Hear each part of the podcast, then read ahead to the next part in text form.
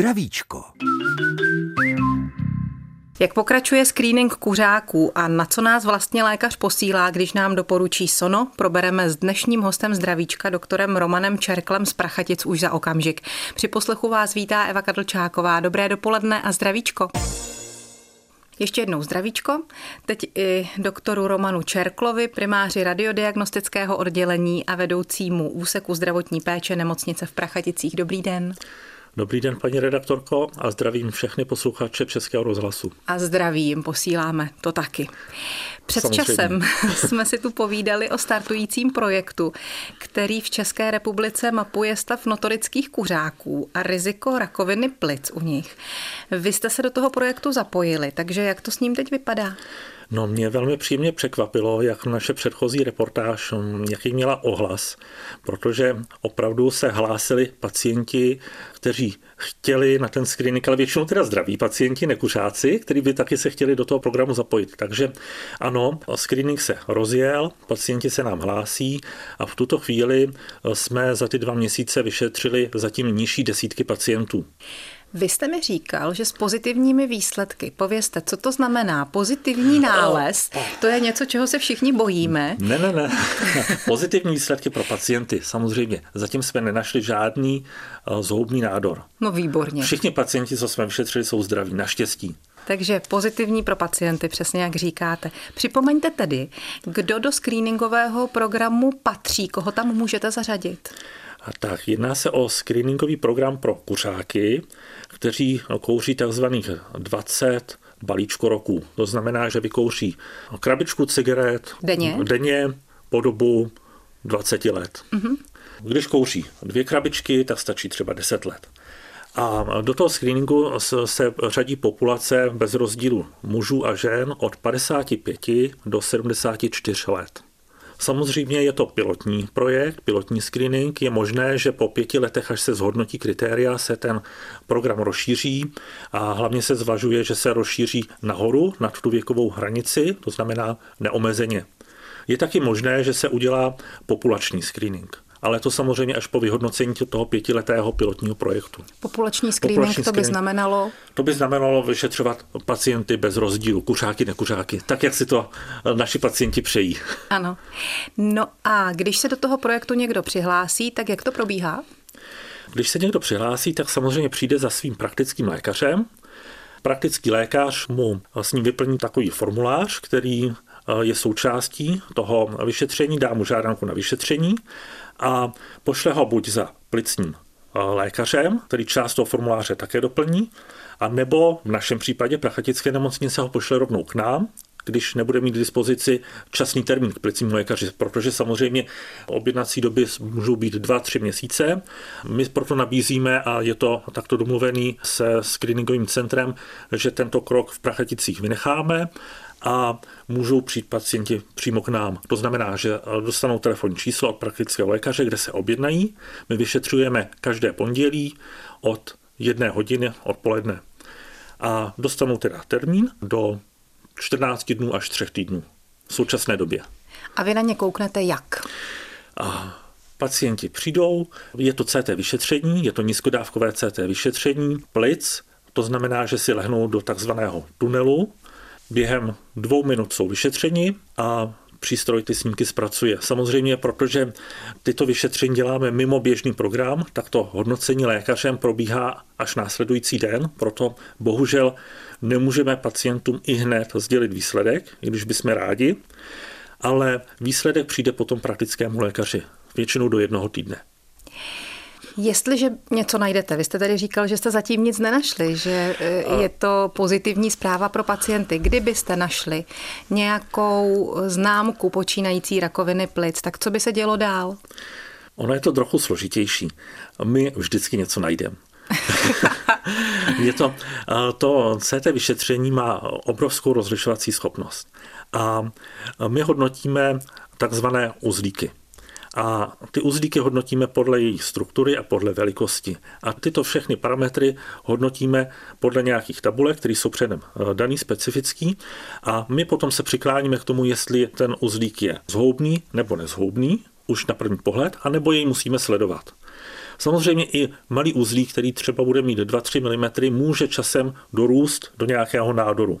Ale v počáteční fázi je samozřejmě hodnotíme jako nezhoubný, protože, jak říkám, to vyšetření má obrovskou rozlišovací schopnost a v plicích i zdravého člověka je spoustu drobných lézí, které jsou nezhoubné trvale. Výhoda tohoto screeningového programu je, že i ten pacient s tím malým uzlíčkem, který my zhodnotíme jako nezhoubný, přijde na další kontrolu mm-hmm. s odstupem jednoho roku. A my můžeme posoudit, jestli se ten uzlíček změnil. Když neroste, tak přijde za další dva roky. Kdyby rost, tak si ho zkontrolujeme v krátkém časovém intervalu, anebo už ho zhodnotíme, že je zhoubný, že už je to jasný nález. Že je potřeba to řešit. Že je potřeba. Takže ano, ten screening je docela šikovně nastavený tak, že by nemělo nic uniknout. Uh-huh. Na sklonku léta jste byli jediní v kraji, kdo plicní screening nabízel. Už se k vám teď někdo přidal? Já jsem strašně rád, že se připojilo rengenové pracoviště nemocnice České Budějovice. Zrovna minulý týden jsem mluvil s panem primářem doktorem Hotákem, kterého zdravím, jestli poslouchá. Vyměňovali jsme si zkušenosti a sdělil mi, že právě minulý týden vyšetřili prvního pacienta. Za což jim gratuluji a těším se, že budeme... Méně zavaleni. Méně zavaleni, že budeme spolupracovat. My se práce nebojíme. Říká primář radiodiagnostického oddělení nemocnice Prachatice, doktor Roman Čerkl, který je dnešním hostem Zdravíčka. Posloucháte Zdravíčko, pořad Českého rozhlasu České Budějovice. Dnes ho navštívil doktor Roman Čerkl, který vede radiodiagnostické oddělení a úsek zdravotní péče v nemocnici v Prachaticích. Už jsme probrali, jak to vypadá s plicním screeningem a teď bych se chtěla zeptat přímo na to vaše pracoviště, pane doktore. Když se ho dotkneme i z jiného úhlu, co v něm všechno máte a děláte? Tak, my kromě CT vyšetření, který teda máme nový přístroj a mohli jsme se zapojit do plicního screeningu, o kterém hovoříme, tak samozřejmě děláme komplexní radiodiagnostiku, což znamená klasické rengeny a také komplexní ultrazvukovou diagnostiku.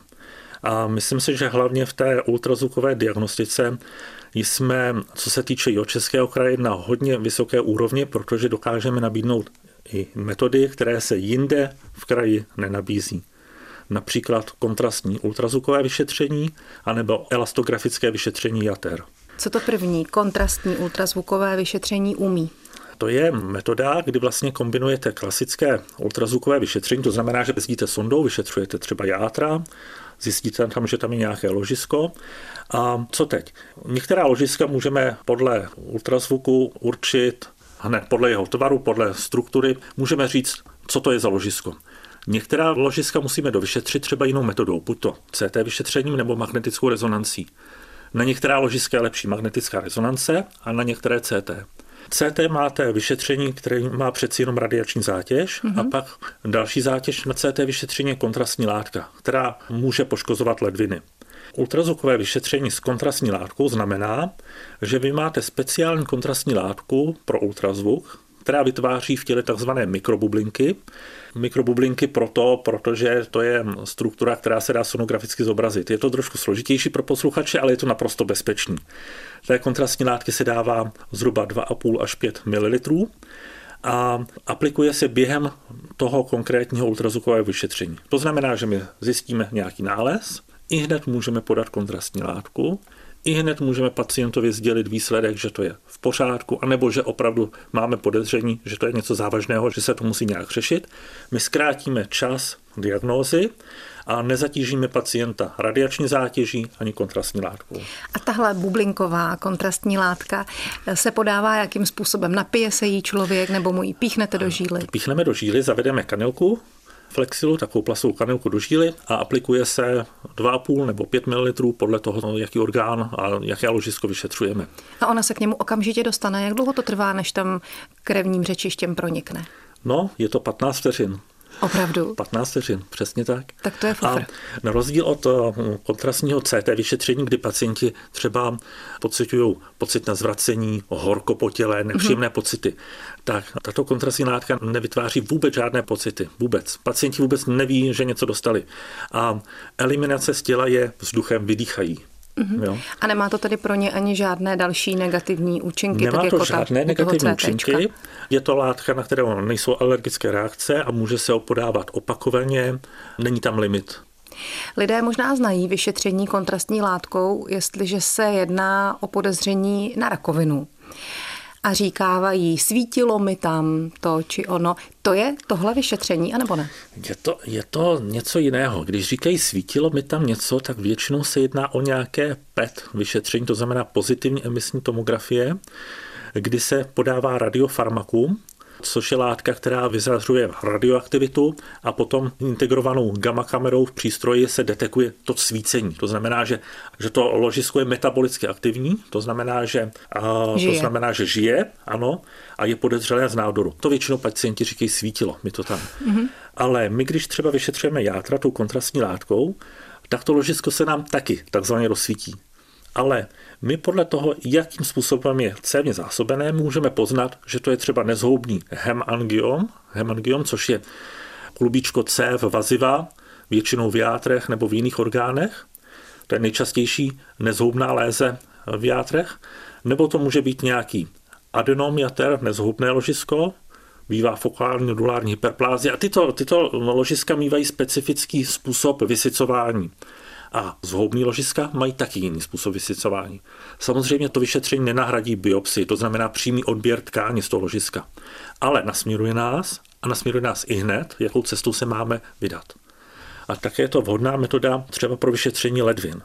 Když máte na ledvinách nějakou cystu, tak ta cysta může mít vevnitř nějakou přepážku. A my je hodnotíme podle kritérií, jestli jsou cysty podezřelí, zase ze zhoubního bujení, nebo nepodezřelí. A podle toho, jestli se ta přepážka sytí, anebo je zesílená, my můžeme ji zařadit do třeba do vyššího kritéria, že už je třeba víc podezřelá. Tam se nabízí jako metoda volby CT vyšetření. Jenže ty cysty jsou někdy moc malé a to CT vyšetření, i když říkám, že máme obrovskou rozlišovací schopnost, tak tady nám v této metodě nám selhává. Ale ultrazvukové vyšetření, malé cysty, má obrovskou rozlišovací schopnost, daleko větší než to CT. Proto my spolupracujeme, už teďka jsme navázali spolupráci s urologií a nemocnici České Budějovice a právě se specializujeme na tyhle ty podezřelé cysty, které my můžeme lépe zobrazit a lépe hodnotit v té jednotlivé kategorii, kdy máme sledovat, jak často a jestli je podezřelá nebo jestli je úplně nezhoubná. Takže máte něco, co ani v Budějovicích nemají? Dá se to tak říct. Doktor Roman Čerkl je hostem dnešního zdravíčka. Český rozhlas, České Budějovice, rádio vašeho kraje. Primář radiodiagnostického oddělení nemocnice Prachatice a vedoucí tamního úseku zdravotní péče doktor Roman Čerkl je dnešním hostem zdravíčka. Vrátíme se k ultrazvuku. Slíbila jsem našim posluchačům, že jim vysvětlíme, co to vlastně znamená, když nás doktor pošle na sono. Je to to samé? Ano. Je rovnítko mezi slovem sonografie a ultrazvuk? Přesně tak, to je synonymum, mm-hmm. synonym vyšetření. Ultrazvuk je vlastně základní vyšetřovací metoda. A je to metoda, která používá ultrazvukový přístroj a ruku a mozek vyšetřujícího lékaře, který jsou podle mě ještě důležitější než ten samotný přístroj. Jak se ta metoda vyvíjela v čase, tak dnešní ultrazvukové přístroje už dokážou v rukou zkušených lékařů před 15 lety nemožné věci. A my dokážeme vyšetřovat střevní kličky, což před 15 lety bylo prakticky nemožné, protože ve střevních kličkách máte plyn, ultrazvuk je vlastně sonar. To je vlastně stejný princip, jako máte na lodi sonar, takže šíří se vodou, že? Ano, ano. takže tkáně jde voda. Proto na ultrazvukovou sondu musíte nanést gel, aby vlastně byla ta sonda v kontaktu s kožním povrchem a nebylo tam, nebyla tam kapsa vzduchu. A protože lidské tkáně obsahují většinu vody, více jak 60% vody, tak se těmi tkáněmi ten ultrazvuk šíří. Ta sonda vyšle signál a registruje zpětný, zpětný obraz. obraz a vzhledem k tomu, že to je šíleně složité zařízení, tak dokáže z toho v reálném čase vytvořit eh, dvojrozměrný obraz. Mm-hmm. To, je, to je neskutečná technika. A vzhledem k tomu, že jsme tak daleko s počítačem a s výpočetní technikou, tak ten software dokáže i od, odfiltrovat artefakty z plynu, který je právě ve střevních kličkách a my můžeme vyšetřovat i stěny těch střevních kliček. Takže my dneska jsme schopni hodnotit záněty střevních kliček v akutní i chronické fázi, záněty tlustého střeva, akutní i chronické, můžeme dokonce někdy vyjádřit podezření, co, jaký typ zánětu to zrovna bude. To je fantastický. To tedy. Je to součást radiodiagnostiky, takže má to taky nějaké záření? Tak, jak si to myslí posluchači, žádné škodlivé záření to není. Samozřejmě ultrazvuková sonda vyzařuje zvukové vlny, mm-hmm. ale také, když na vás mluvím, tak vás tím nepoškozuju. Ano. I naše rádio vyzařuje zvukové vlny a taky to snad přímo nepoškozuje zdraví pacientů. Také si myslím. Možná duševní někdy, když Rádiový je něco signál rozčílí. má nízkou frekvenci a neblíží se ani k rentgenovému záření. Pokud vím, tak nově zavádíte i magnetickou rezonanci. V Prachaticích jste ji zatím neměli.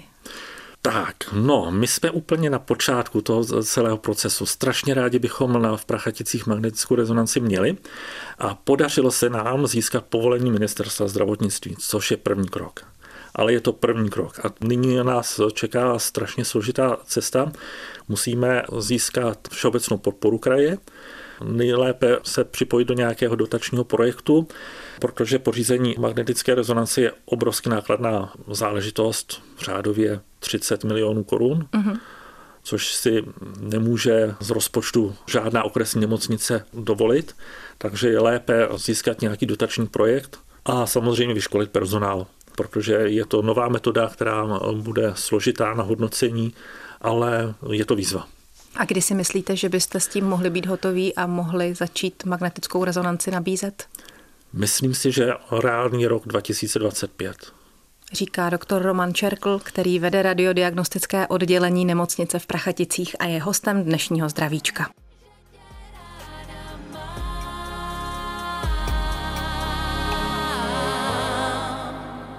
Už jenom chvíli si budeme povídat s dnešním hostem zdravíčka, primářem rangenologického oddělení nemocnice v Prachaticích.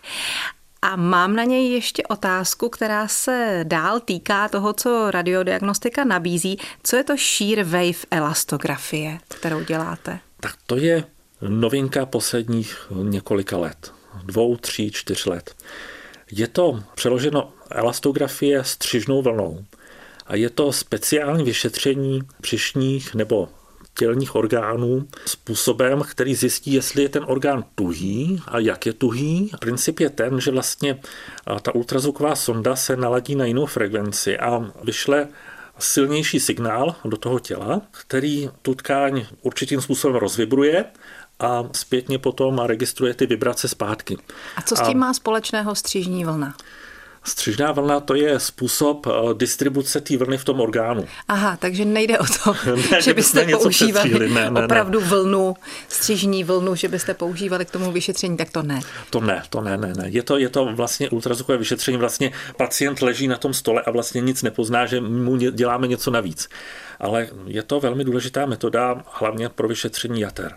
Představte si, že máte třeba žloutenku nebo, eh, nebo jiné poškození jater, vyšší jaterní testy a jdete na ultrazvukové vyšetření a tam se zdá všechno naprosto v pořádku. Mm-hmm. A přitom lékař má podezření, jestli tam náhodou už nejsou počínající známky hlubšího poškození jaterní tkáně, jako například fibróza nebo jaterní cirhóza. A ultrazvukové vyšetření počátečních stádích může být naprosto normální. A k tomu je právě tato metoda shear wave elastografie, která na základě elasticity těch orgánů dokáže velmi přesně zařadit kategorie jaterní fibrózy od nultého stádia až po poslední čtvrté stádium, což je cirhóza.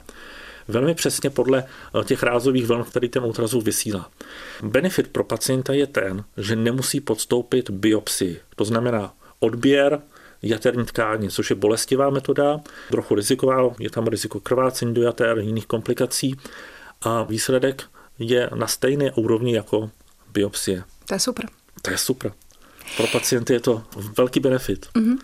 Doteď jsme mluvili o vnitřních orgánech. Umíte se ultrazvukem podívat i na kosti třeba? Do kosti se nedokážeme podívat, ale protože kost má taky svůj povrch, tak stává se občas, že dokážeme hodnotit projevy na okostici, což je, říkáme tomu odborně periost, když jsou tam nějaké, nějaké reaktivní změny, jak to může být zhoubný nebo nezhoubný nález. Třeba změny po úrazu jako nezhoubná záležitost jsme schopni poznat. Třeba zlomeninu prsní kosti, třeba akutní, jsme schopni poznat na ultrazvuku také. Protože se tam vytváří nějaká voda? Protože tam vidíme zrovna, zrovna tu prasklinu. Aha. Protože my vidíme povrch kosti, nevidíme do hloubky, ale vidíme ten povrch, že je trochu deformovaný, že tam je svůdek. Tak. Ale dál jste tedy vázáni na to, aby v tom místě byla přítomná nějaká tekutina. Samozřejmě posluchači si musí uvědomit, že ultrazvuk opravdu není metoda k vyšetřování kostí, ale někdy v specifických případech my můžeme třeba u pacienta po autonehodě zjistit, že má zlomeninu prstní kosti mm-hmm. přímo na ultrazvuku, ještě než jde třeba na speciální CT vyšetření. To znamená, že součástí vstupního vyšetření na každém urgentním příjmu je ultrazvuk, kde zjistíte, jestli tam není nějaké život ohrožující vnitřní krvácení při tom ultrazvuku. Vyšetříte příšní dutinu, podíváte se na perikard, to znamená, jestli kolem osrdečníku, kolem srdce není krev, známky tamponády. Podíváte se do hrudníku, jestli tam není přítomnost krve a právě se můžete podívat i na tu prsní kost v tom rychlém vyšetření na urgentu. Samozřejmě není to metoda na to, aby někdo se zlomenou rukou, nohou a takhle šel na ultrazvuk a hledali jsme, jestli tam není nějaká prasklinka nebo takhle, to je neefektivní a samozřejmě bychom nemuseli nic najít. K tomu vám poslouží obyčejný rentgen víc? K tomu poslouží obyčejný rentgen víc. Ale třeba u malých dětí ten ultrazvuk může mít přínos, protože děti nechceme ozařovat rentgenem, a ve specifických případech jsme schopni mu vyšetřit třeba předloktí k vyloučení úrazu. Ve specifických případech, kdy si to opravdu můžeme dovolit. Není to mhm. metoda volby na Dobře. vyšetření kostí opravdu. Na závěr bych se vás chtěla zeptat, jako šéfa úseku zdravotní péče, jak vidíte rozvoj okresní nemocnice v Prachaticích a jestli byste třeba potřebovali lékaře, sestřičky, jak jste na tom? No, jsme na tom asi, asi jako, jako každá všude. nemocnice, každé zdravotnické zařízení. Doba covidová se na nás všech asi zdravotnicích podepsala, jak fyzicky, tak asi na některých i duševně a cítím docela velké vyčerpání. Zase na druhou stranu máme před sebou výzvy. V současnosti dobře máme rozjetý program ortopedie, kdy navyšujeme počet eh, pacientů s totální endoprotézou a právě pro ty ortopedické pacienty budeme otvírat z kraje příštího roku ortopedické JIP oddělení. A na druhou stranu nás eh, trápí nízký stav lékařského personálu na interním oddělení, kde vlastně jsme na hraně zajištění i služeb. Takže to je, kdyby náhodou... To je výzva pro lékaře a pro výzva, sestřičky. Komu by se chtělo na Šumavu? Komu by se chtělo na a komu Šumavu? by se nechtělo na tak. Šumavu? Je tam krásně. Tak tam najde práci i domov. Určitě. Děkujeme za návštěvu zdravíčka dnešnímu hostu doktoru Romanu Čerklovi, primáři radiodiagnostického oddělení nemocnice v Prachaticích. Mějte se moc hezky. Díky naslyšenou. Děkuji vám, paní redaktorko, a, a naslyšenou. Hezké Vánoce. Hezké Vánoce.